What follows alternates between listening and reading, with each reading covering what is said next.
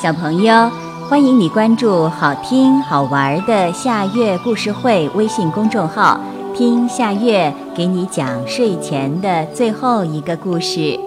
你准备好了吗？现在夏月故事会开始了。胆大的短尾兔，短尾兔的尾巴很短，可是胆子却特别大。他打针不哭，还敢一个人走夜路。有一天，短尾兔正在和小刺猬、小猴子玩捉迷藏，突然，小松鼠一边大喊着“救命啊”，一边慌慌张张地朝大家跑了过来。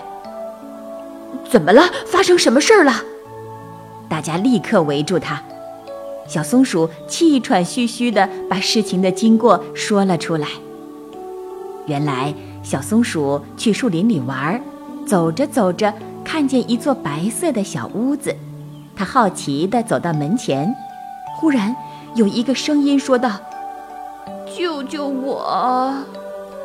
小松鼠往四周看看，一个人也没有。救救我！那个声音又响起来了，小松鼠吓得拔腿就跑回来了。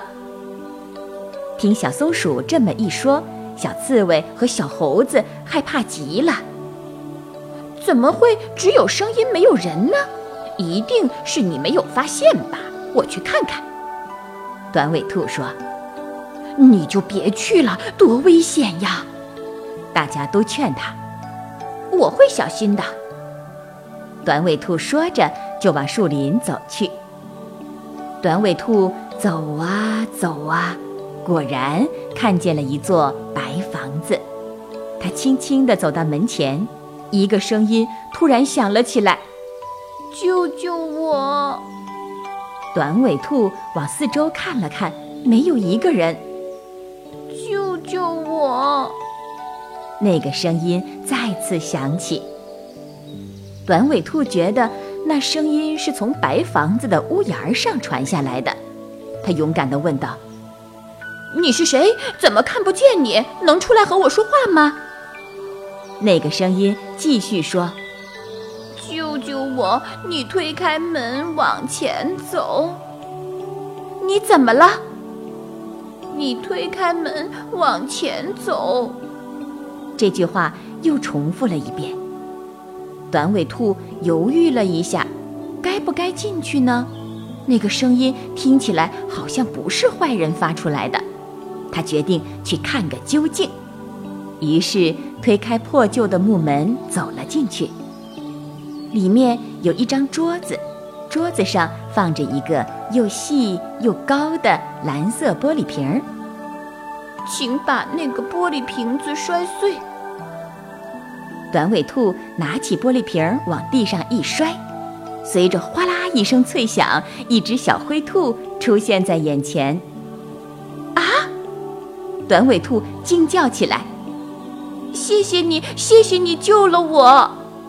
小灰兔连忙道谢：“怎么回事？”原来小灰兔在树林里迷了路，被一个坏巫婆抓住。坏巫婆施了魔法，把它变成了隐身人，挂在屋檐下。只有把蓝色的玻璃瓶摔碎，才能解除魔法。小灰兔遇到很多路过的人，可是大家都被它的声音给吓跑了。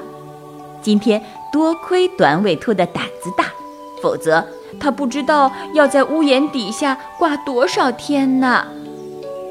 当短尾兔把小灰兔带到大家跟前，并讲了事情的经过以后，大家都开心的又笑又跳。我们又多了一个朋友，哈哈，太好了！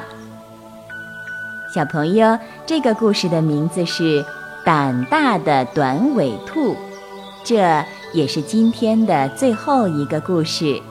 现在到了该睡觉的时间，好好的睡一大觉，做个美梦。我们明天再见了，晚安。